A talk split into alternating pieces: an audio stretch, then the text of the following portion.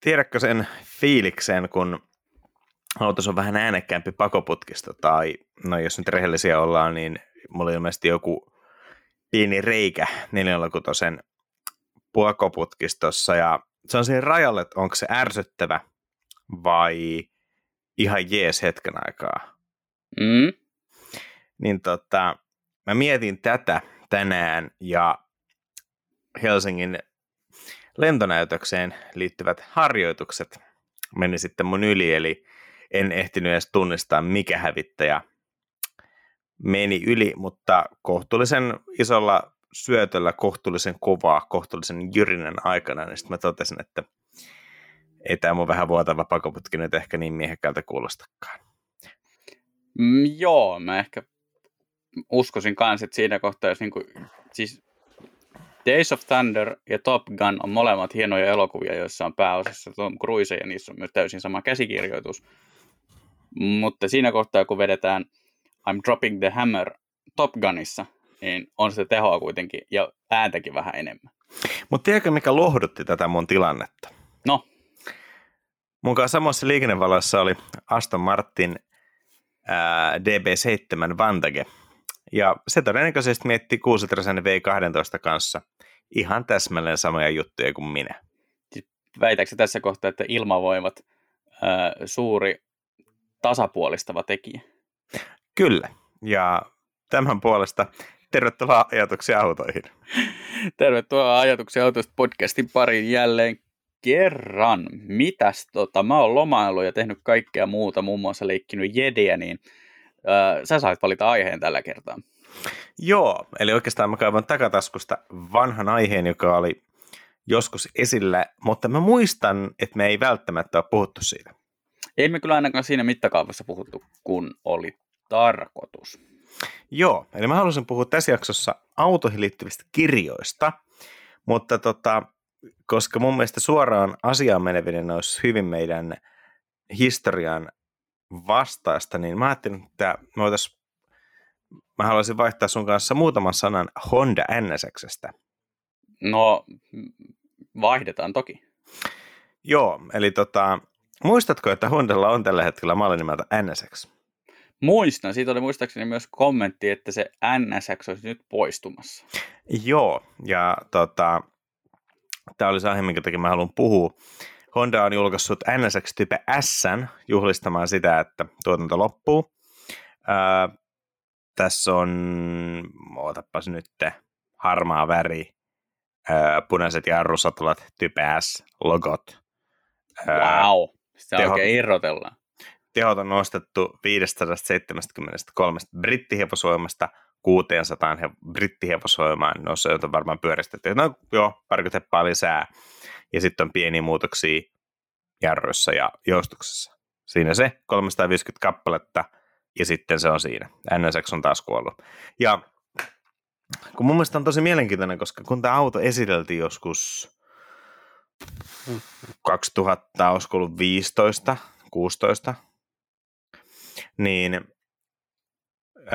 tämähän oli sikäli kova juttu, että Honda otti saman reseptin, joka oli silloin vielä tuoreessa Porsche 918 Spiderissa. Eli ää, polttomoottori ja muistaakseni sähkömoottori taka-akselilla ja kummallakin etupyörällä oma sähkömoottori. Mm? Ja sama resepti ja ää, pärjäsi aika hyvin muistaakseni esimerkiksi Evon Car of the Year-testissä joku Evon vanhemman kaartin arvostettu toimittaja sanoi, että tämä on yksi hänen lempiautoistaan, koska tämä muistuttaa niin älyttömän paljon 918 Spideria ja tämä on kuitenkin niin, kuin niin paljon helpommin saavutettavissa kuin, kuin se Porsche. Mm. Ja sitten se koko auto unohtuu. Ja sitten se palaa takaisin otsikoihin vaan ilmoittaakseni, että moi moi. Ja tämä on mun mielestä niin kuin ihan käsittämätöntä niin kuin Hondalta – että miten ne pelas niin huonosti. Mä en tiedä, miten se on myynyt niin kuin globaalisti. Euroopassahan toi on niin kuin aivan, varmaan, Euroopassa on varmaan enemmän Pagani Zondia kuin tota NSXia. Mä siis luulen kanssa joo. Mun mielestä se oli, sehän oli tosi jenkkivetoinen projekti, koska mun mielestä muistaakseni NSX oli, tai uusi NSX oli kehitetty Jenkeissä. Se oli ja, ja valmis. Yhdysvaltain, joo. Ja tota, tai itse asiassa muuten valmist, mä en muista valmistaako se Yhdysvalloissa vai Kanadassa, kyllä se varmaan Yhdysvalloissa oli, mutta Pohjois-Amerikan projekti kuitenkin. Joo, ja, tota, ja niin kuin näin, niin tota, mun mielestä se on vähän niin kuin sinne suunnattu, mutta ei se kyllä mun mielestä ole ihan älyttömän hyvin myynyt sielläkään.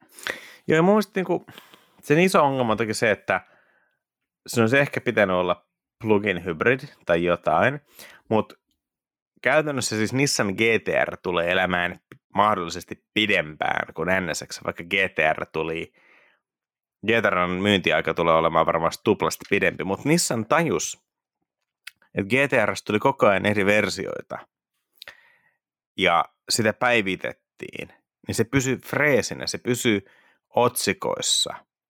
Honda tuli NSX, kaikki ajo, tai itse asiassa palataan tähänkin kohta, kaikki, jotka ajo, tykkäs, kehu, sit se unohtuu.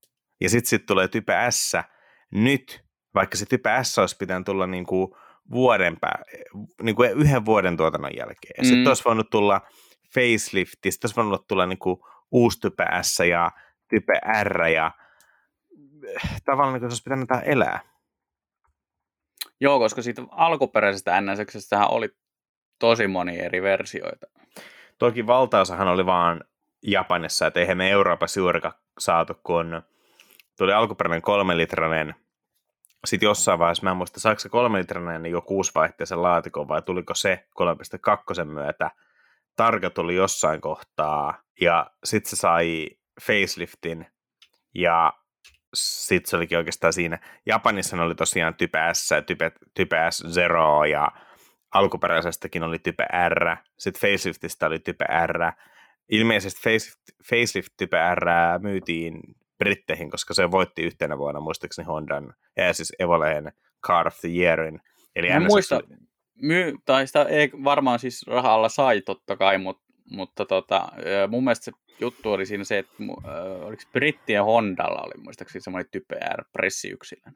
Joo, että tota, se eli vuodesta 90 vuoteen 2005 eihän senkään, sen tuotantomäärä oli mun mielestä joku 30 000 karkeasti, että ei ihan järjettömään paljon, mutta kuitenkin se saatiin kaikille tällaiselle pidettyä jatkuvasti otsikoissa, ja jos miettii, että NSX tuli, kun NSX kehitettiin, niin Ferrin vastine oli 328, eli se 80-luvun alkupuolella julkaistuun auton facelifti.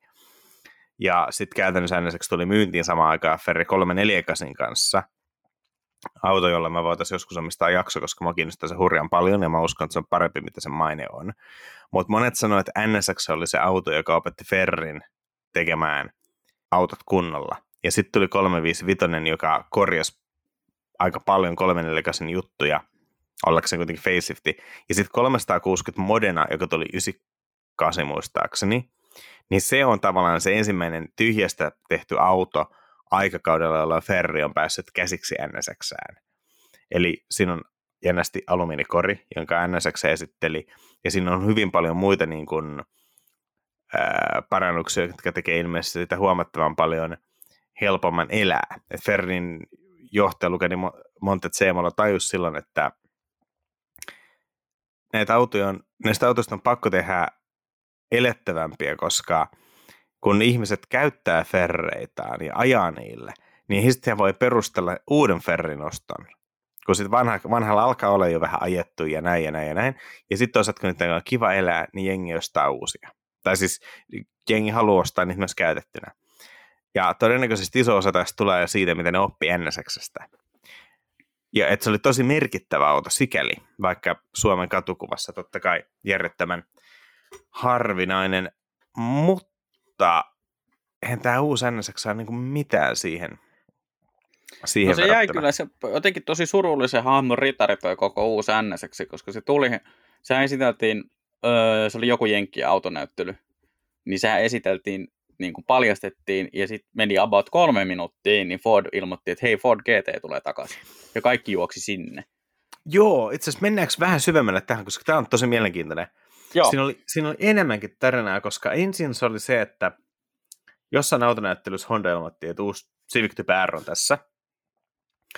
Ja Hype oli just lähtemässä ja sitten Ford ilmoittaa tyyliin tuntiin myöhemmin, että hei Focus R, tulee muuten nelivedellä Drift Mode.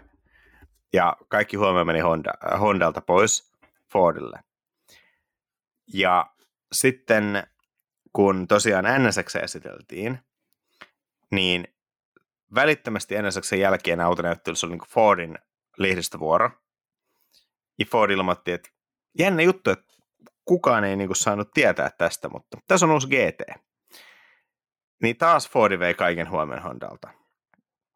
Ja tota, no eihän tällaiset nyt auton myyntiin vaikuta, mutta tavallaan se asetti kyllä käytännössä niin kuin sen raamin, missä tuo auto tuli, tuli koko aikana aikansa pysymään. Ja mm. tota, mutta mä veikkaan, että vika ei ole siinä, että auto ei olisi ollut hyvä, vaan vika oli siinä, että toi sitä ei pidetty esillä. Et ehkä, mm. ehkä, ehkä se on se, että Hondahan jossain vaiheessa oli tosi semmoinen niin kuin hajaantunut, että oli Euroopan tuotekehitys, oli Yhdysvaltojen tuotekehitys, Japanin tuotekehitys, kukaan ei oikein hoitanut sitä. Ja eikö joku Hondan pomo nyt niin kuin ihan viime vuosina vetänyt paljon sitä niin kuin suitsia takaisin Japaniin, ja josta oli Amerikasta tehty projekti, niin ehkä tätä ei ikinä nähty niin kuin Japanissa semmoisena autona, minkä mihin halutaan panostaa.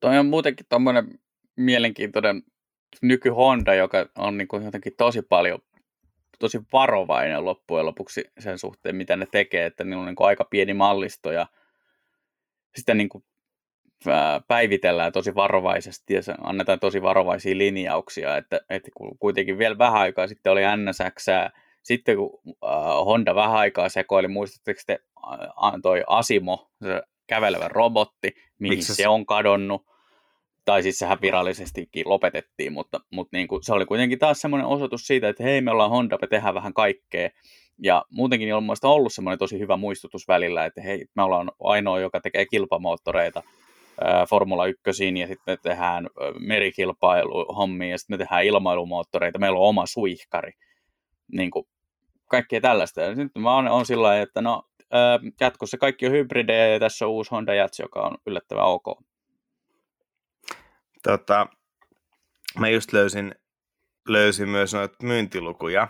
Tämä nyt Noniin. on siis toki vaan vuodella 2020, joka ei ole ehkä semmoinen hyvä ää, referenssivuosi niin kuin automaailmassa. Että, että kukaan ei lähtenyt viettää niin kuin karanteeniin sillä mielentilalla, että vitsi mä ostan NSX. Niin. Niin tota, nyt itse asiassa joo, mä löysin myös 2019, mennään siihen. 2019 NSX myytiin ilmeisesti Yhdysvaltojen luvut, mutta valitettavasti tämä tuskin poikkeaa hurran paljon globaalista, niin 2019 238 NSX, NSX mikä on ilmeisesti aika normaali. Mm. BMW myi 1000 i8 ja tota, no vitsi, tämä Mersu myi 2400 AMG GTtä. Audi myi vi- vajaa 600 R8. Ja pelkästään yhdellä kvartaalilla Porsche myi 2411. Eli siis Porsche myi kvartaalilla niin kuin mitä kuusi kertaa enemmän kuin Honda, ei kun hetkinen, melkein kymmenen, yhdellä kvartaalilla kymmenen kertaa enemmän kuin Honda. Et on toi niin kuin Jenkissäkin siis ton tuotantomäärät on siis selkeästi varmaan jäänyt muutamiin tuhansiin, mm. mikä on ihan järjettömän vähän. Ja siis tää, mun mielestä niin tämä lähti jo jännästi, koska kun toi tuli, Suomesta on muutama pressipaikka, ja tota, en, en, en päässyt siihen showhun, mutta tota, mä kyselin sitten joskus, että saisiko tuon Frankfurtista, missä on Hondan Manner Euroopan PR-keskus, Eli, eli Saksassa on niin Hondan mantereen, eli vasemmalta ohjattavat pressiautot. Ja Suomen maahantoja lähti sitten järkkäämään sitä ja yritti ja yritti ja yritti. Ja siis mä olin menossa Frankfurtiin niin kuin muista syistä, mutta mä ajattelin, että olisi hauska hoitaa sen samalla, jos saisi niin kuin vaikka edes, edes päiväksi lainaa. Ja sitten sieltä tuli joku alustava päivämääräkin, ja sen jälkeen Suomen maahantoja vähän niin kuin ilmoitti, että ei he saa enää mitään kontaktia. Et siis Ää, ja siinä vaiheessa auto oli kuitenkin jo niin kuin selkeästi, se hype oli jo niin kuin vähän niin kuin ohi, että kyllä Saksan kaikki mediat enää oli ajanut sitä. Et, et selkeästi siellä ei ollut niin mitään intressiä. Joo, ehkä Suomi ei päämarkkina ja näin, mutta et siis eihän nämä se, mikä Honda epäonnistui, oli se, että hän ei tajunnut, että eihän tämmöinen auto ole niin kuin myydäkseen paljon, vaan sen pitää olla esillä, jotta se rakentaa sitten hyvää hypeä sille muulle merkille. Nehän Audi teki R8 kanssa tosi upeasti. Nissanin vähän GTR on aina ollut se outous, että ää, tavallaan niin kuin GTR on tosi hieno tuote, mutta se ei oikein, niin kuin, että se ei niin kuin oikein sit niin kuin, en mä osta mitään muuta niissä, niin sen takia, että mun mielestä GTR on niin makea. Siis meinaatko, että Qashqai ei ole sen coolimpi, koska GTR on oikeasti aika mainio? No vähän niin kuin noin. Ja Honda on, vaikka Honda on tyyppi R ja muuta tällaista, niin siellä ei ole niin selkeät linkkiä. Ja musta tuntuu, että sen takia myös niin Honda itse tajusi, että tehtiin hieno auto, mutta parempi vaan luovuttaa, koska tämä ei, tämä ei istu meidän suunnitelmiin. Joo, se, tota, se on tosi, tosi tommonen. Mulla on hämärä muistikuva niiltä ajoilta, että, että Honda piti jonkun verran meteliä silloin, kun NSX tuli. Ne muistaakseni kertoi näitä tota, erilaisia kehitysvaiheen juttuja. Muistaakseni sieltä äh, joku pääinsinööreistä uskaltautui jopa sanomaan, että auton heikkous on sen heikko, heikko tota, äänevoimakkuudelta oleva töötti. Sanoi, että jotain, jotain oli pakko jättää pois. Niin... Ihan rohkea kannanotto. Kyllä mä jättäisin tontakin ostamatta. Joo, ja sitten tota, ää, ja sitten Honda kertoi vissiin jonkun verran niitä, että kun, et, niitä tarinoita, kun he oli benchmarkanneet kilpailijoita, niin, niin niiden kilpailija-autojen huollot oli olleet mielenkiintoisia. Ei niinkään sen suhteen, että niissä huoloissa sinänsä olisi ollut mitään ihmeellistä, mutta tota, kun nykyaikana auto kuitenkin tallentaa jonkun verran dataa siitä, mitä sillä on tehty, niin sieltä oli tullut muun muassa mielenkiintoisia kysymyksiä, että esimerkiksi McLarenilta oli haluttu tietää, että missähän te olette mahdollisesti tätä huippunopeutta kokeilleet. Aa. Ja sitten oli vissi ollut vähän semmoista vaivautunutta yskimistä. Ja sitten mielen, to, toinen hauska oli ollut se, että Porsche oli tajunnut ö, siitä testi, testi 911, että tämä on nyt Hondan testikäytössä. Ja tota, he olivat vain jättäneet lapun sinne autoon, että Öö, onnea matkaa nähdään toisella puolella. toi, siis sit kaikki oudonta oli, että kuitenkin lopulta, kun toi, kun Civic Type tuli tämä nykyinen sukupolvi, niin tota, Suomi ja Baltian maille oli pressitilaisuus tuolla Auto 2 ringillä Pärnuussa, joka on sinänsä siis tosi mainio rata ja siinä on, niin kuin, siellä on myös niin kuin, fasiliteetit on hyvät. Et kun Suomen radathan on he, tosi hienoja, ja sitten siellä on vain niin kuin, ruohikko kasvaa käytännössä. Meikä on mm. ihan ymmärrettävää, niin kuin mä joskus puhuttukin, mutta Pärnuus on näin niin kuin, eurooppalaisella tasolla. Siellä on typä R-julkkari, saatiin ajaa vähän rataa ja näin, ja sitten ne toisin, että hei, tässä on muuten NSX. Me saatiin ajaa kaksi kiekkaa, valitettavasti puski ihan hirveä rankkasade. Tämä ei nyt hirveä ollut sikäli, sateenmäärän suhteen, mutta siinä vähän oli takaraivossa se, että kun kerrottiin, että tota, vakuutuksia ei sitten saatu autolle, että tota, ajakaa vähän se mielessä, että maksatte mitä rikotte. Niin tota, siinä on vähän hankala niin kun lähtee, se on kaksi kiekkaa, mikä on ehkä jotain kuusi kilometriä, vähän allekin, aikaa ajaa sitä autoa sille, että saisit sitten jonkunlaisen mielipiteen. Niin tota, se on niin kuin tosi harmi, että siitä ei sitten kuitenkaan saanut enempää, mitään enempää irti. Ja se on sitten viimeinen kerta itse myös, kun mä oon nähnyt Honda NSXn. Mä en ole ikinä nähnyt sitä autoa kadulla. En myöskään Keski-Euroopassa, vaikka aika paljon siellä on tullut pyörittyä. Mm, joo, taitaa olla kyllä sama vika Rahikaisella, eli, eli tota, kaiken näköisiä mystisiä katiskoja on tullut vuosien varren bongattua kyllä kadulta, mutta NSX ei kuulu kyllä niin. Joo, ja tota, mun mielestä niin kuin, tästä me saataisiin tämmöinen rakennettu tämmöinen 20 minuutin aasen siltä niin meidän aiheeseen. No mutta siis jonkunhan täytyy huolehtia sitä aasista ja mä väittäisin, että nyt on aasikin huomioitu tässä jaksorakenteessa. No, muistaakseni meistä vaan minä olen ollut äh, kohtuullisen paljonkin tehdyn kirjan kanssa, aasin kanssa. Se on ihan totta ja mä oon myynyt yhden muulin aasina, mutta se on toinen tarina.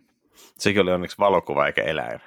No, mm, joo, sanotaan nyt vaikka eläinsuojelijoiden rauhoittamiseksi tämä tieto. Eli siis ajatuksia autosta vinkki, jos olet ostamassa Aakelta Aasia, kannattaa tarkistaa tarkkaan. Mutta tota, joo, eli jos NSX oli tämmöinen niin kuin mielenkiintoinen tarina, niin mä oon lukenut tässä nyt kesän mittaan uusiksi mainiota kirjaa nimeltä Car, ja vitsi, miten se jatkuu. Silloin on joku hieno tagin nimi, mä muistan kyllä. Silloin oli, joku, silloin oli joku hieno tagin nimi, joo, eli siis... Mikähän humanistinen historia se nyt oli? Kyllä tämä to, to, tulee. Joo, eli Mary Waltonin, eli niin business-toimittajan kirjoittama kirja 90-luvulla Car, A Drama of the American Workplace. Ja tämä on semmoinen kirja, joka perinteisesti tota, Otaniemessä, kun va- valmistui ajoneuvotekniikasta, niin sai tämän kirjan niin kuin lahjaksi. Mä en saanut, koska ää, mä olin jollain kahvitauolla innoissani höpöttänyt tästä. Ja sitten tota, niin kuin laboratorion vetäjä totesi, että jaha, pitää keksiä jotain muuta. Mutta tämä on niin kuin autoista kiinnostuneille todella mielenkiintoinen kirja, koska tämä selittää niin paljon asioita, minkä takia joku asia on tehty niin kuin se on tehty.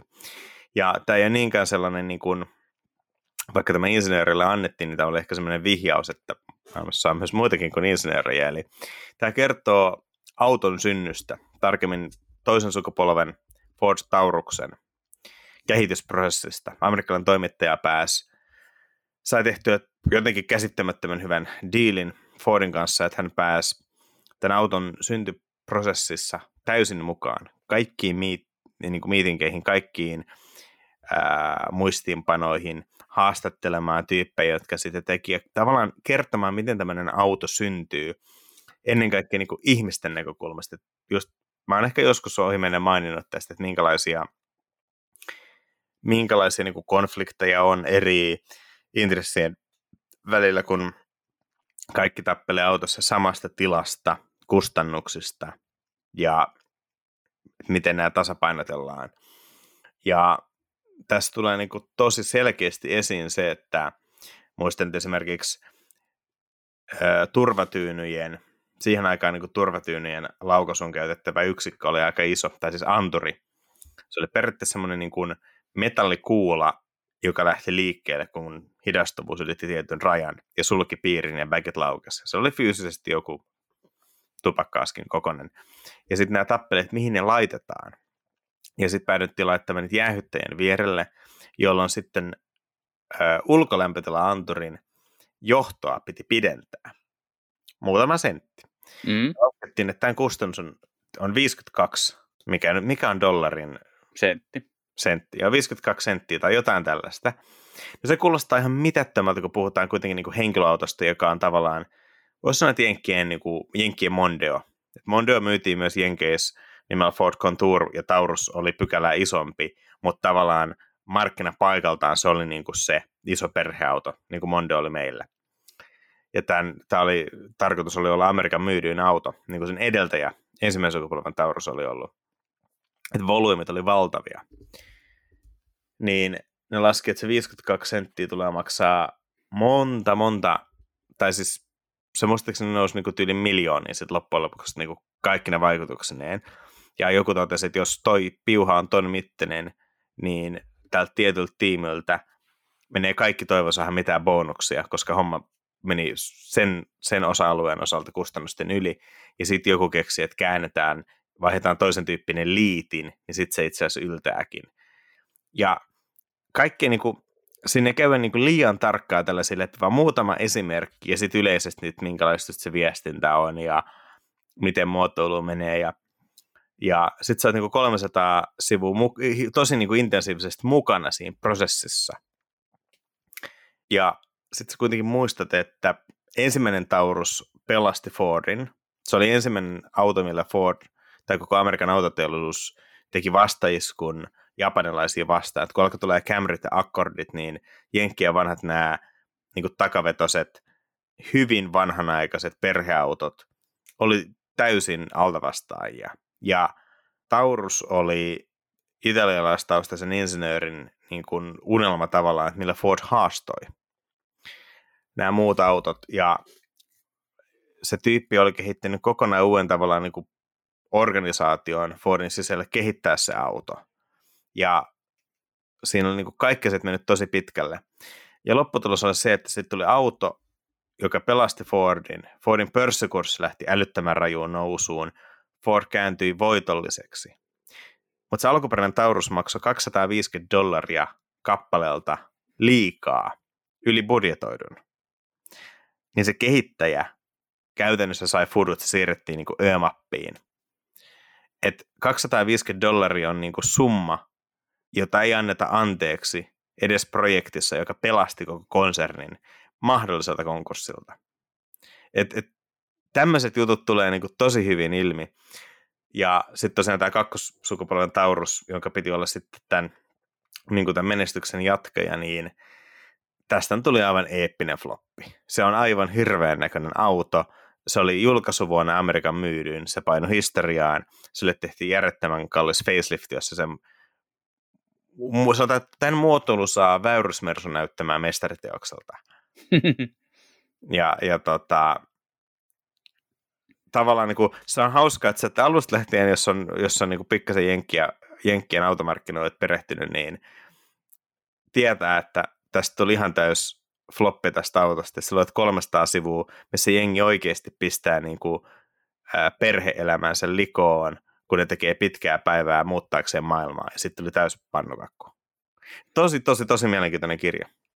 Joo, kuulostaa kyllä tosi mainiolta ja, ja niin kuin tosi konkreettinen esimerkki, koska siis näitä yksittäisiä palasia tulee aina esiin eri, eri niin kuin autoprojekteista, että miten niin kuin, ää, ei yksikään autotehdas lähde tahallaan tekemään huonoa autoa. Ei siellä olla sellainen maanantaina, että tiedättekö mitä meidän mallista kaipaa. Yhden ihan älyttömän tota, semmoisen niin vasemmalla kädellä, anteeksi vasenkätisillä, mm, just näin, niin tota, huitastun epämääräisen esimerkin siitä, minkälainen tota, henkilökohtainen automobiili voisi olla, vaan tota, kyllä ne niin kuin kaikki lähtee sillä mielellä, että nyt tehdään oikeasti hyvä ja paras ja niin kuin näin, ja sitten syystä tai toisesta tai kolmannesta, tai ei välttämättä edes autotehtäistä riippuvista syistä, niin lopputulos on sitten jotakin aivan kammottavaa. Että tota, näin. Toi piuha-esimerkki toi itse asiassa mieleen toisen esimerkin ihan vasta, eli tota, uusi Dacia Sanderohan kuuluu tähän piuhaklubiin. No, kerro. Eli ää, muotoilijat halusivat siirtää ton radion hainevaa antennin sinne auton katon takaosaan. Että Joo. se näyttää hyvältä. Ja siellä oltiin sitten laskettu, että se on, kuulkaas pojat, 50 senttiä johtoa. Mistä me saadaan 50 senttiä johtoa? Ja sitten siellä oli vissi vähän aikaa tuijotettu sitä autoa, ja sitten oli todettu, että jos siirretään matkustajan airbagin valo siihen keskelle kojelautaa, ettei se osukaan siellä niin kuin matkustajan luona, tai ne, niin, kuin, ne niin tota, siitä se säästyy. Siis tavallaan toi on niin kuin se, mikä me toimittajina aina unohdetaan, että me, tai siis totta kai eihän meidän tehtävä ole arvioida sitä, että miten autovalmistaja pysyy budjetissaan. Että jos joku autovalmistaja myy järjettömän täydellistä autoa, josta ne tekee tosi paljon tappioa per kappale, niin sehän on auton ostajalle vaan voitto. Mutta se voitto siis sikäli, että jos siis on Saat tosi... Niin kuin kalliimman tuotteen kuin... Niin, niin.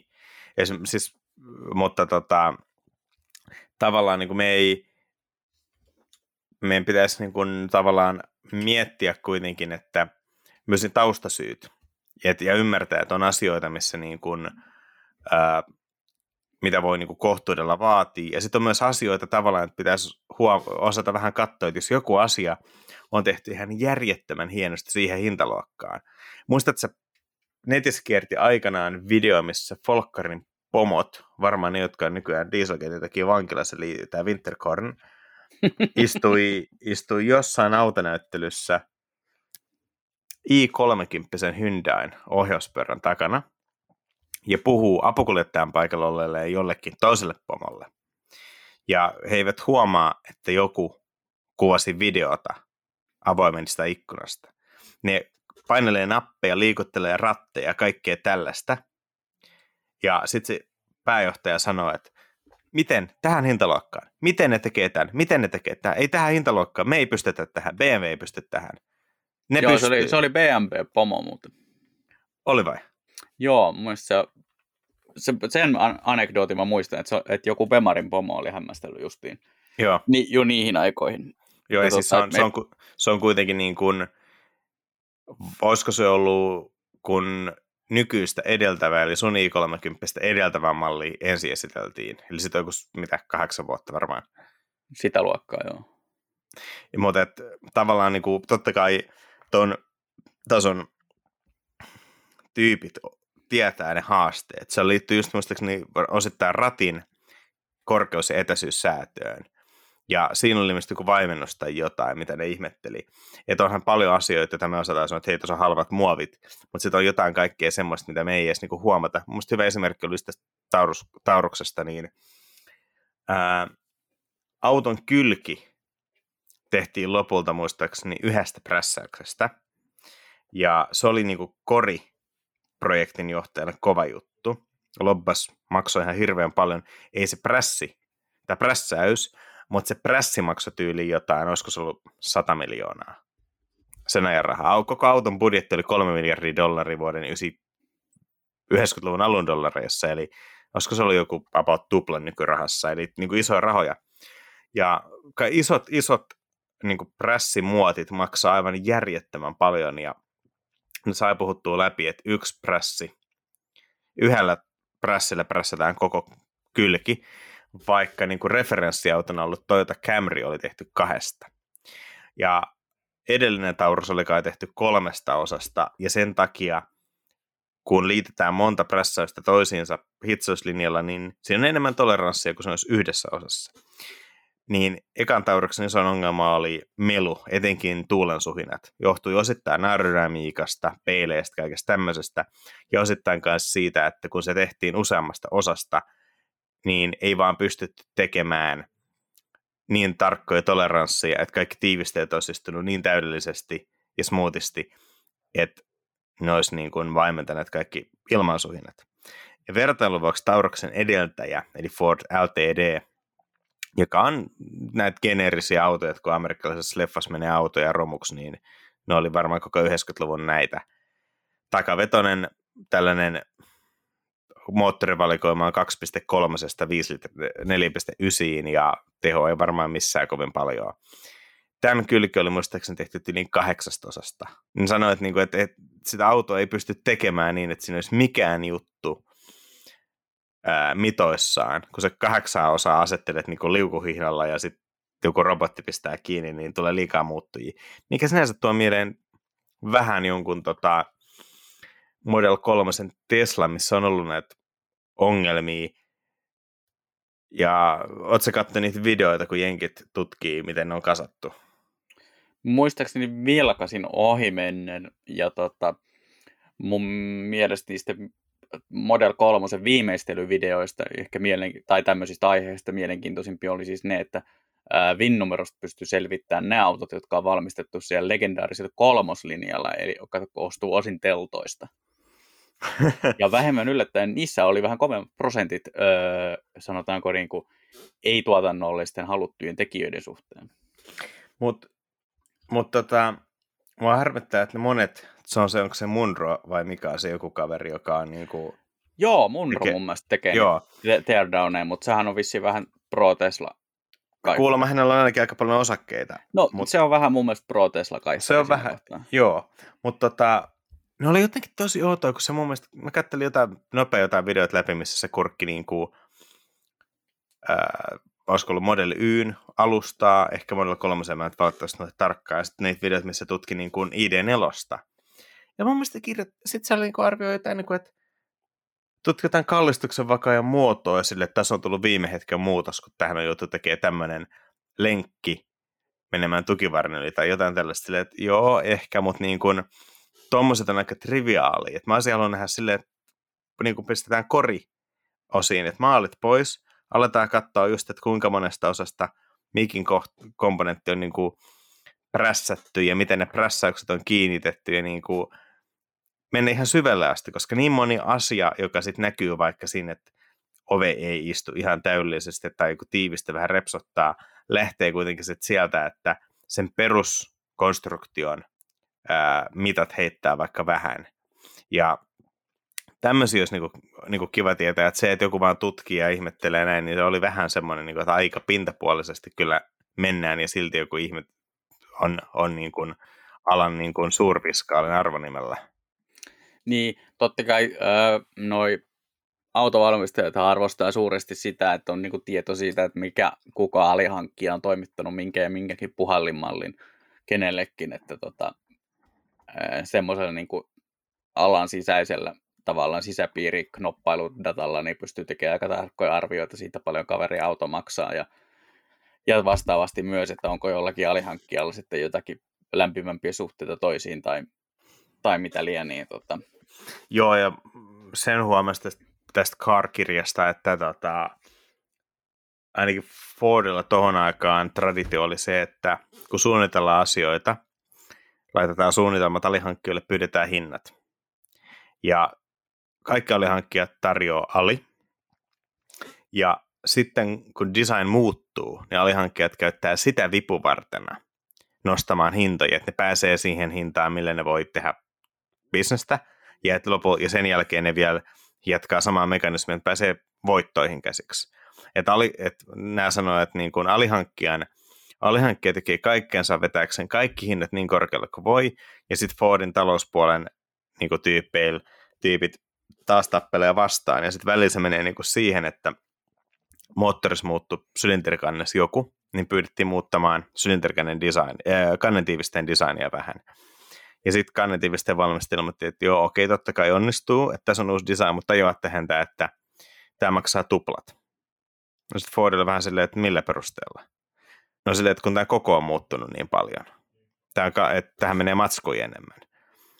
Ja taas niin kuin, hommansa osaava projektipäällikkö totesi tähän, että ei muuten voi pitää paikkaansa. Me ei ikinä ole toimitettu teille alkuperäisen kannentiivisteen mittoja vielä. Eli että te voit tietää, mistä se on muuttuneet.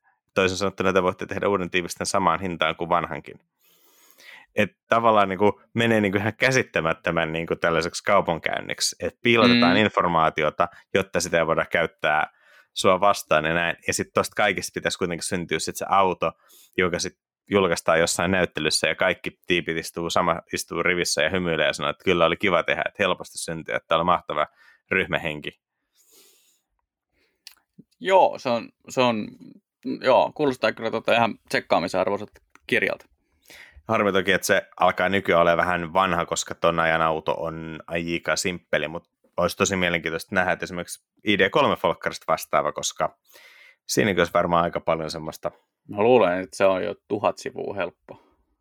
Niin, ja siis se odottaa päivitystä. niin, kun no. ei prikkaa kesken kaiken. Niin, jumittuu, sivut ei vaju. Joo, nyt oli tuota, Twitterissä tuli tänään vasta yksi BMW-merkkinen henkilöauto, jossa oli mennyt software update jumiin, ja tota, se oli sitten hinu, hinurilla dealerille, ja dealerille ruvettiin soittelemaan maahan tuonne maaedustukseen, että olisikohan teille jotakin niitä vanhempia mekaanikkoja saatavilla. se oli ilmeisesti semmoinen ää, toiminto, jonka ei olisi pitänyt mennä pieleen, meni pieleen tyyppinen tilanne. Ja sehän on tunnetusti saksalaiselle softainsinöörille ihan älyttömän hyvä ja helppo ratkaista. Joo, siis saksalaiset prosessithan toimii tosi notkeasti siinä kohtaa, kun mennään prosessikaavio, tipahdetaan pois prosessikaaviolta. Joo. Tuota, Mutta onks, niin. Meitä, jos me jatketaan tällä kirja-aiheella, niin Jatketaan niin ihmeessä. onko sulla mitään tota, niin kuin varteen otettavia juttuja? No edellisen kerran mä oon varmaan selaillut kirja-aihetta Lexus LSn yhteydessä. Ja tota, silloin oli, harmittelin, että ei ollut tiukahkon Dediksen ansiosta tota, aikaa bongata näitä tota, Lexuksesta kertovaa muuta maakin hyvää kirjaa. Muistaakseni tämä Chester Dawsonin Re, The Relentless Pursuit oli tota, yksi näitä kehutumpia Lexus-kirjoja. Mutta sitten Kindlestä löytyi hyvin löysästi Lexus LS sivuava kirja uh, The Lexus and the Olive Tree, Understanding Globalization, jossa tota Thomas L. Friedman käy vähän läpi sitä, että miten maailma on muuttunut globalisaation mielessä tuossa 90-luvun ja 2000-luvun taitteen kulmilla. Lähinnä hän tekee tota aika mainiota työtä siinä, että hän selittää, miten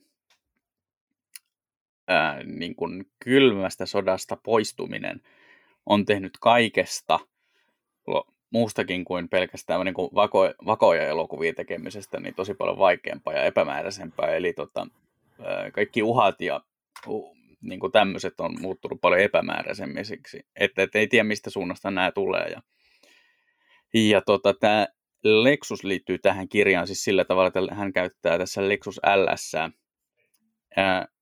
esimerkkinä siitä, että tota, jokaisella kansakunnalla on pyrkimys vaurauteen ja kehitykseen. Jokaisella kansakunnalla on siis pyrkimys Lexukseen vai? Lexus LS, kyllä. Okei, ihan jo mielenkiintoinen. Tuo on kyllä, ennen kaikkea mä mietin, että niin kuin toimintaelokuvien kehittäjät. No itse asiassa jos katsotaan, milloin tuli toi, oliko se Living the Daylights, toi GoldenEye edeltävä Bondi? No, olisiko siinä tullut vielä License to Kill? Joo, jompi kumpi. Koska tota, siinähän on mainio, Living Daylights on tota, mun mielestä ihan mainio elokuva, mutta siinä on just vähän tämä ongelma, että ei oikein tiedä kuka olisi pahis. Mutta erittäin hyvä Bond, yksi mun suosikkeja. Ja sitten License to Kill on sen jälkeen äh, ongelmallisempi Bond, koska se on tosi epäbond, mutta tota, kuten ää, tuo opiskelukaverini Olli Juhala kommentoi, että se on erinomainen 80-luvun toimintaelokuva. Eli jos sen katsookin toimintaelokuvana ilman, että se olisi, se olisi niin kuin vakoja trilleri, niin sitten se on ihan ok, mutta se, koska se on osana Bond-sarjaa, niin se näyttäytyy tosi oudosti ja hankalasti, ja se on niin kuin vaan ää, todella raakaa väkivaltaa sisältävä elokuva, jossa ei oikeastaan tapahdu mitään. Se on muuten ihan totta, mä mietin tuolta kantilta. Mutta joo, License to Kill tuli vuonna 1989 ja GoldenEye tuli kuusi vuotta myöhemmin 95. Ai hitto 95. Joo, ja miettii, että tuossa välissä niin koko Neuvostoliitto ehtii romahtaa. Niin tavallaan niitä hävisi, niin kuin, vaikka okei, okay, GoldenEyessahan on pahikset on venäläisiä. Tai siis, Joo, aloitetaan rennoletkeästi sieltä Siperiasta. Joo, venäläinen sotilastukikohta ja näin, mutta tavallaan GoldenEyessa pahis ei enää ole niin kuin Venäjän valtio, vaan, vaan venäläinen edustaja, joka on vaan niin kuin kaapannut valtion kamaa siinä, missä se oli niin kuin aiemmin tavallaan niin kuin kylmä sota ja se oli niin kuin tausta-asetelma oli itse vastaan länsi, niin tavallaan se mureni pois kokonaan siinä kohtaa, kun kylmä sota päättyi, että tuli Bondekin kuuden vuoden tauko, kun ne miettii, että mistä tämä rakentaisi. Joo, se oli tota, siinä mielessä mielenkiintoinen aika ja tota, sen jälkeen vähän aikaa pärjättiin sillä, että oli tosi paljon näitä ää, venäläisiä kenraaleja, jotka tota, halusivat välttämättä ansaita elantoa myymällä entistä valtionomaisuutta, joka oli ehkä unohtunut merkitä kansiin ja kirjoihin siinä kohtaa, kun vallankumous iski. Totta.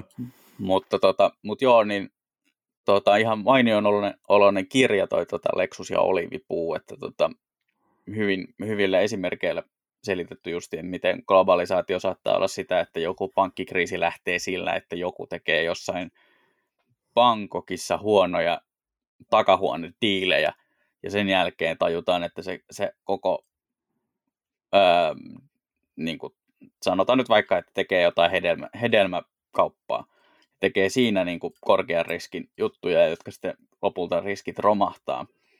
Ja sitten se taas aiheuttaa sen, että sitten seuraava järjestelmä menee nurin ja seuraava järjestelmä menee nurin ja, ja niin kuin näin. Ja sitten puoli vuotta myöhemmin niin se taantuma onkin jo tosi iso ja toisella puolella maapalloa. mutta, tota, mutta varsinainen, varsinainen pointti oli siis se, että tosiaan ää, ilmeisesti Lexuksesta niin kuin automerkkinä oli kirjoittu muutama, muutama mainio kirja, ja tota, ne on edelleen semmoisia, että pitäisi, pitäisi hommata jossain vaiheessa. Joo, ne automerkkikohtaiset on tosi, tosi niin kuin mielenkiintoisia. Mä oon jonkun verran hamstrannut jotain niin kuin mallikohtaista. Ei ne on yleensä ollut ihan aina ihan surkeita. Siis kerrotaan niin Wikipedia-faktat ja pressikuvat automallista. tosi harvoin on sellaista niin syvempää taustajuttua, että olisi päästy vaikka niin kuin haastattelemaan vaikka niin kuin nykyään mahdollisesti eläkkeellä olevaa projektipäällikköä, joka uskaltaa jo vähän sanoa jotain asioita ja tai vastaavaa. Se varmasti poikkeuksiakin on. Joo, täällä on muun muassa Lexus Story on, näyttää tota varsin Lexusmaiselta tehdyltä kirjalta, ja The Art of Lexus, joka tota, on sekin tuommoinen hyvin Lexusmaisesti coffee table book, ja näköjään se coffee table tulee suurin piirtein mukana, eli puukuu kotelo tuolla kirjalla.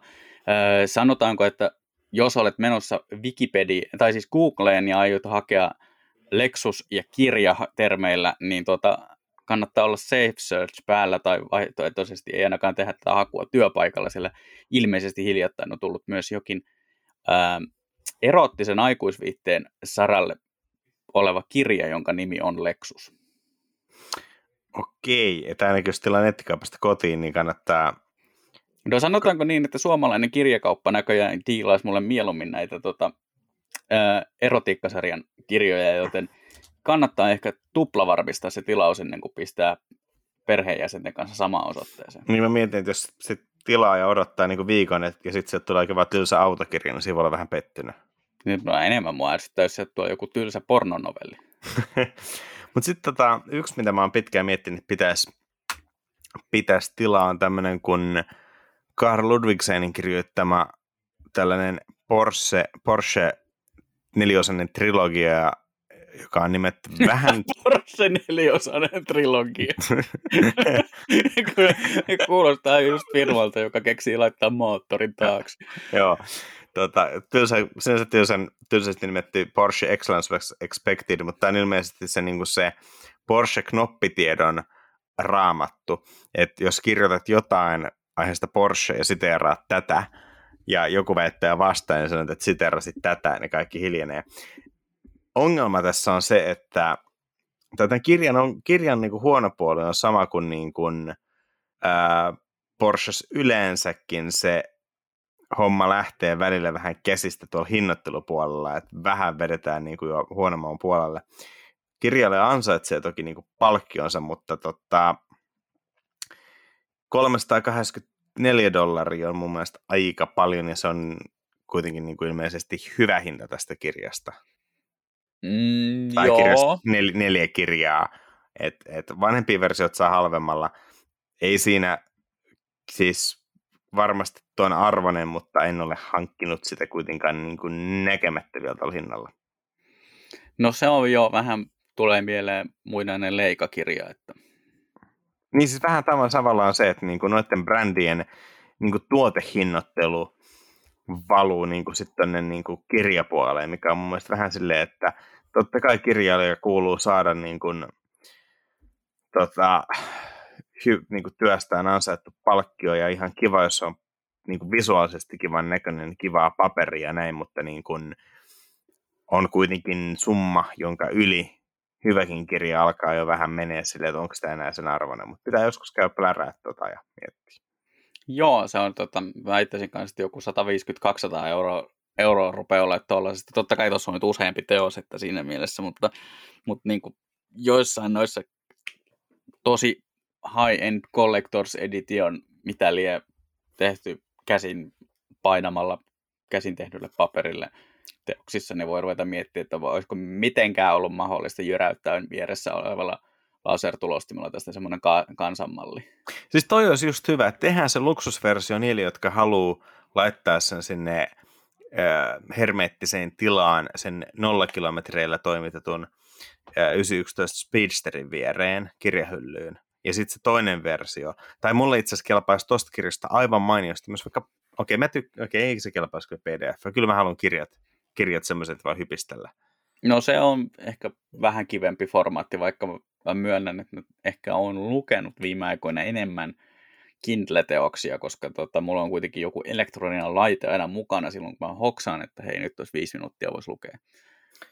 Toi on, joo, kirjoissa mulla ei ole tota ongelmaa, koska mä yleensä luen yhden kirjan kerrallaan, mutta lehdissä mä huomaan usein, että on monta lehteä, joita mä, esimerkiksi niin kuin Evo, mulla on tällä hetkellä varmaan viisi Evoa vielä papereissa, tai niin kuin muovitaskuissa, koska mä en ole vaan ehtinyt Okei, Evo ei ole sellainen lehti, jota mä lukisin niin kuin pysyäkseni ajan hermoilla, mutta mä haluaisin, mä haluan ne lehdet mun kirjahyllyyn. Mä oon tilannut sit jostain numerosta 50 alkaen.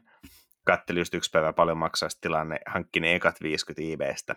Mm. Pitäisi varmaan myydä mun oma mun osuus 911, että mulla olisi varaa ostaa ne lehdet. Ihan Jaa, tör- jaa. Siis äh, ensimmäinen Carve the Year numero, eli, le- eli Kevan historian kolmas numero, mikä itse asiassa kiinnostaa sen takia, että siinä on just toi sama sukupolven 911 melkein identtisellä speksillä mukana. Niin onko se 60 puntaa, mitä se maksaa se yksi numero? Hmm. Ja siis kun mä tässä kohtaa mä en edes haluaisi niinku sit lehteä sen takia, että mulla on se lehti. Mä en halua sitä. Mä haluaisin tietää, että mitä ihmettä ne sanoo siitä autosta siinä jutussa. Eli mm. mulla kävisi huonolaatuinen skanni, mutta kukaan ei ole niinku tehnyt. Niin tämmöisessä tapauksessa tekisi mieli, että tosi monet lehdet niin kuin hankkis, tekisit silleen kunnon digiarkistot. Et mä oon Evoakin niin kuin tilannut just jostain siitä. No siitä eka numero, minkä mä ostin, oli Ferri Enzo kannessa, kun se julkaistiin. Siitä lähtien mulla on jokainen numero ja valtaosa tilaajana. Niin mä oon kyllä antanut niille rahaa aika paljon, niin kyllä mun mielestä sitä summaa vastaan olisi oikeus päästä niiden koko digitaalisena katalogiin, jos niillä semmoinen olisi. Mm. Et, et Ihan mä, ymmärrettävä. niin, että mä voisin vaikka lukea näitä uusia numeroita, kun mä oon sattumalta vaikka puoli tuntia, pitää odottaa ja mulla on kännykkä. Niin mä voisin lukea sillä, sitten mä voin avaa sen papereista joskus selata läpi, katsoa isot kuvat ja näin. Mutta kun ei oo, niin tämä on niinku tosi monella, monella niinku automedialla se ongelma, että digitalisaatio tapahtuu vähän niinku hitaasti. Mm, joo. Sitten tota, yksi tommonen toinen, tai itse asiassa tässä tulee kaksi vinkkiä samalla kerralla, koska nämä menee vähän saman lipun alle. Eli tota, käännökset on sitten seuraava haaste näissä jutuissa, eli tota, toi Ferdinand Piechin oma elämänkerta auto biografiin taukoon on kirjoitettu siihen nimeen, niin öö, se olisi äärimmäisen mielenkiintoinen kirja lukasta, mutta tota, se on valitettavasti vain saksaksi, mikä tietysti tekee siitä 100 prosenttia paremman teoksen, mutta se tekee siitä myös noin 100 prosenttia hankalamman henkilökohtaisesti lukea. Ja siitä ei ole käsittääkseni olemassa englanninkielistä versiota. Oho, siis mä oon nimittäin joskus ää, nähnyt jossain nettikirjakapaston ja miettinyt, että pitää laittaa ylös, koska tosi mielenkiintoinen. Joo, Ja, mutta mä missasin, että siitä ei ole Saksan, Saksan niin kuin käännöstä. Et, en tiedä, siis kyllä mä ehkä pystyisin mun saksansa lukemaan, mutta menee kyllä tosi raskaaksi. Joo, se vähän riippuu, riippuu siitä, että miten tota, ää, haastavin sanankäänteen herra Pieh kuvailee sitä, kun hän telkeää auton kehitysryhmän tonne neukkariin.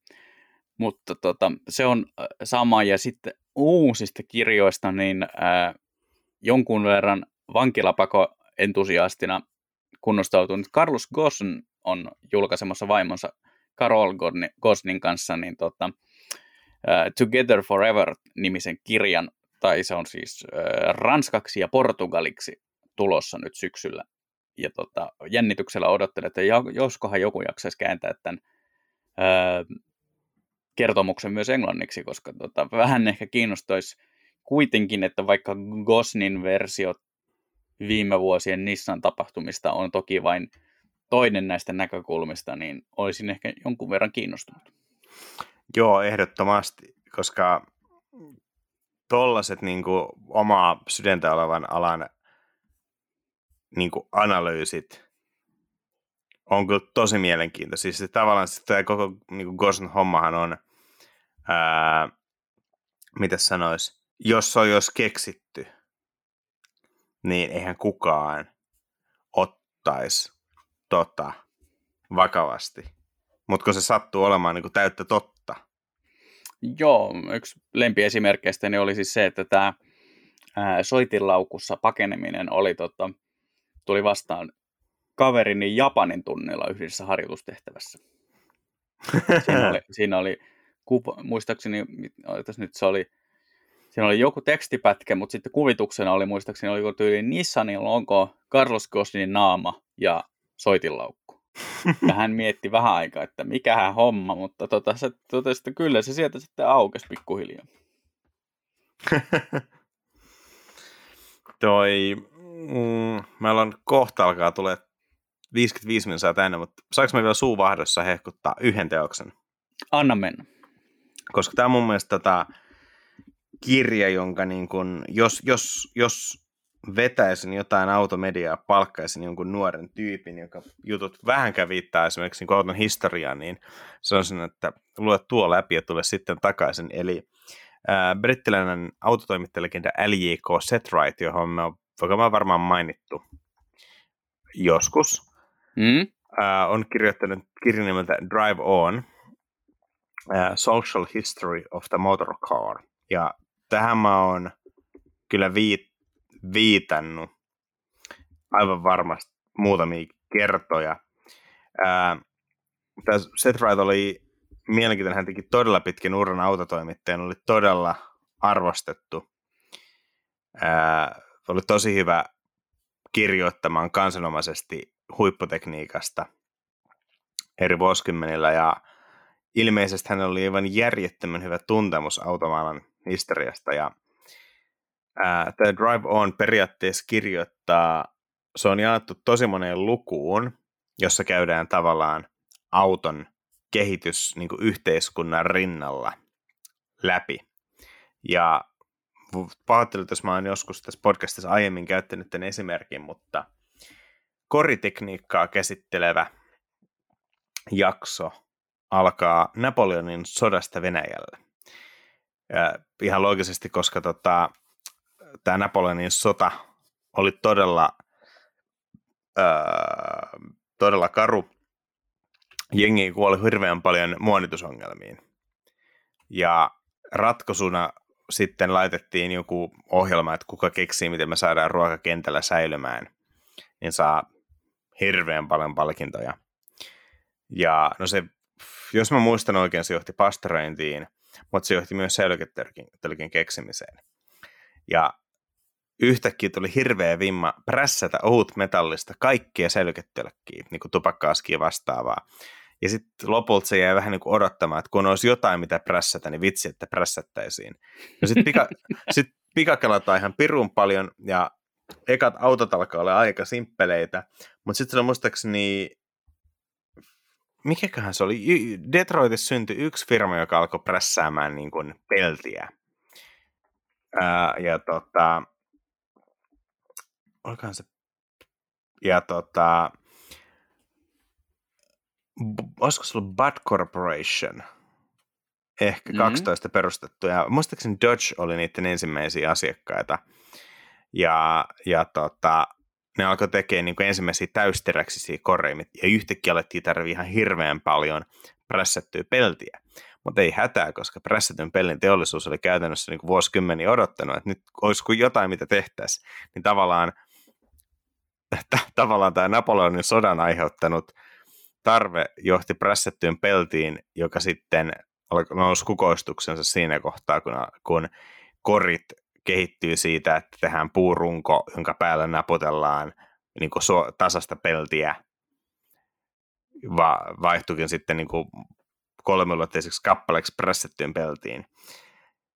Niin tavallaan niin kuin tämmöisen kuljettaminen tavallaan, että mistä se lähti mihin se päädyttiin, on – on niin kuin mun niin kuin tosi mielenkiintoista.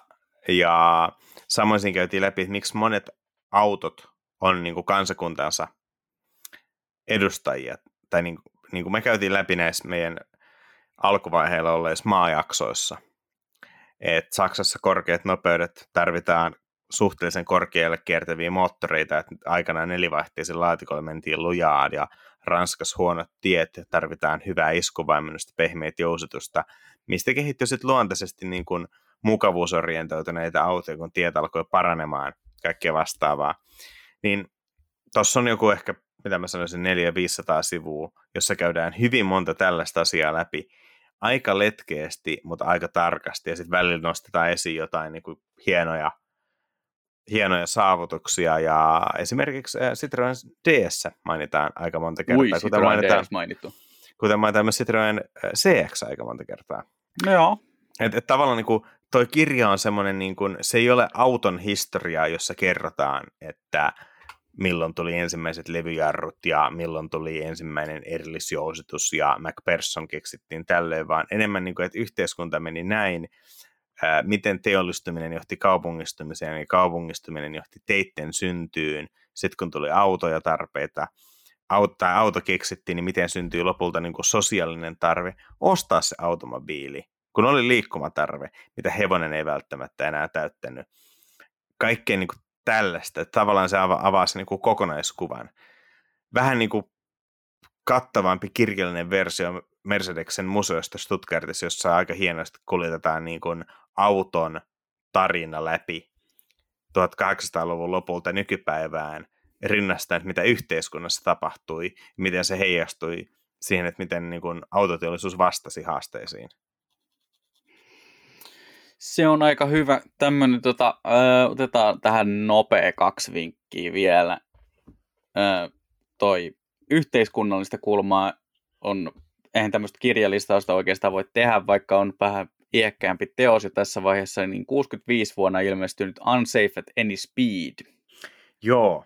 Joka pitäisi kyllä varmaan silmäillä läpi. Toki ikä alkaa jo vähän näkyä, mutta tässä käydään niin kuin, ää, aika paljon läpi autoteollisuuden lobbausvoimaa ja tota, muutenkin tämmöistä sen aikaista ää, meininkiä, että tota, ää, turvallisuudella ja ympäristötekijöillä ei ollut ehkä ihan hirvittävän paljon väliä, koska oli tärkeämpää tehdä tuotteita osin halvalla. Tässä on muun muassa tämä noussut maineeseen tai kirja Chevrolet Corvairin takajousituksen tai tässä jousituksen kritiikistä koska tota, se oli niin sanotusti äh, hiukan lennokkaasti tehty järjestelmä.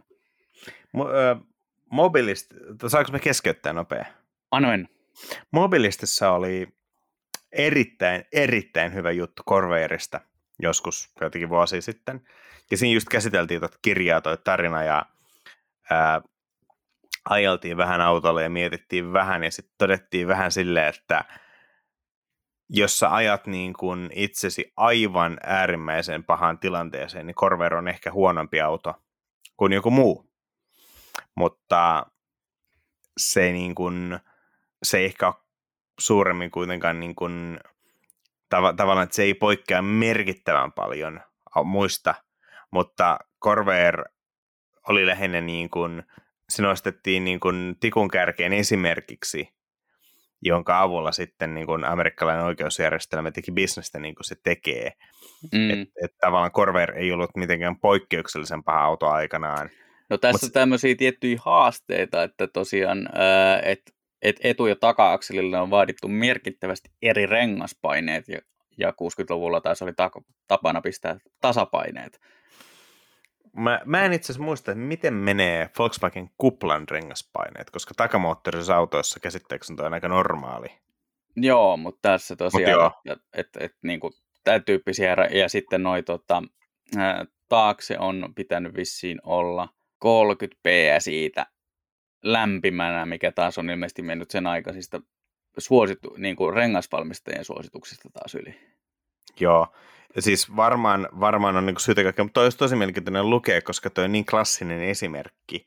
Ja tosi, tosi niin kuin paljon tässä öö, tämmöinen spoilaus siinä suhteessa, että kirja otettiin sen verran vakavasti, se oli öö, 66 vuoden myydyin tietokirja, niin tota, öö, se johti muun muassa sitten Yhdysvalloissa NHTSAan, eli tämän tota, kansallisen liikenneturvallisuusjärjestön perustamiseen, ja ja tota, tämän tyyppisiin ratkaisuihin, että se oli niin kuin merkittävä osuus varsinkin liikenneturvallisuuden ja, ja kolariturvallisuuden kehittämisessä, mutta tässä tosiaan on, on mainittu myös tosiaan ympäristöseikkoja ja muutamia muita kulmia autoteollisuudesta, niin toi olisi ehkä tuommoinen, pitäisi tsekata jossakin vaiheessa.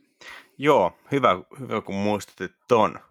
Ja sitten kevyempänä vinkkinä, ehdottoman hyvä kirja kyllä Lukasta, jos on kiinnostunut öö, vähänkään, niin tota, Richard Porterin An on That Bombshell, joka kertoo Clarkson-vaiheen Top Gearin tekemisestä 13 vuoden ajalta. Joo, se oli mainio. Porter kirjoittaa hyvin, kun hän oli käsikirjoittajana sekä siinä, jos olette katsoneet 90-luvun BBCin tätä alkuperäistä Top Gearia, niin se oli tavallaan, niin kuin, että jos 90-luvun yleisradio olisi tehnyt auto-ohjelmaa niin kuin tuollaisella mittakaavalla, niin se olisi näyttänyt about samalta. Porter oli sen käsikirjoittajana ja sai vissiin fudut sitten, kun muutkin sai. Ei ollut mitenkään erinomainen hommassaan, ja kun Top Gear alkoi uusiksi, aletti, niin hän muista kertoi sen kirjassa, että kun hän oli perustanut tämän Sniff Patrol satiirisaitin, Clarkson dikkasi siitä ja laittoi anonyymille Sniff Patrolille viestiä, ja kaikki oli hämmentyneitä, kun Richard Porter tulee sitten sen perusteella työhaastattelu, sille, että ai sä oot sinä.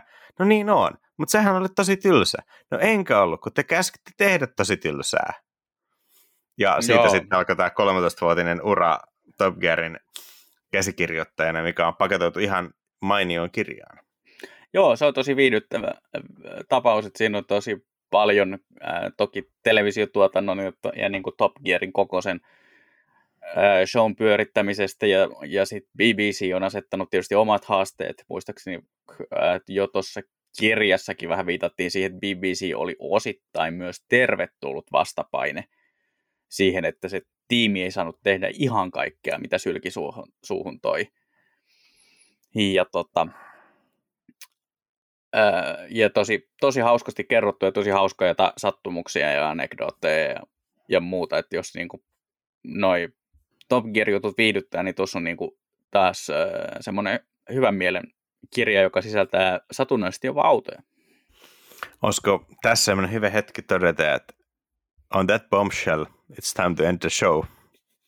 Joo, ehkä me voitaisiin tässä kohtaa todeta, että, että tota, ää, palaamme asialle varmaan jälleen ensi viikolla, joten siihen asti voitte käydä tykkäilemässä meistä somessa ajatuksia autoista Facebookissa, at ajatuksia autoista Instagramissa ja meitä voi lähestyä myös sähköpostitse at ajatuksia autoista gmail.com. Laurin lukuvinkkejä voi lähettää osoitteeseen. No mä en tiedä, no voi mulle lähettää ilman muuta lukuvinkkejä, mutta mä varmaan niitä ihan hirveän paljon itse somessa ehdin jakaa, mutta tota, Mut löytää hääräämästä sekä Twitteristä että Instagramista tunnuksella at lahtiain.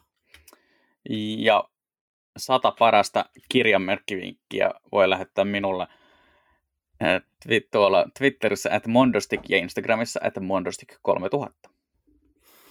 Yes, hei. Kiitoksia paljon kuuntelusta ja palaamisiin. Kuulemisiin.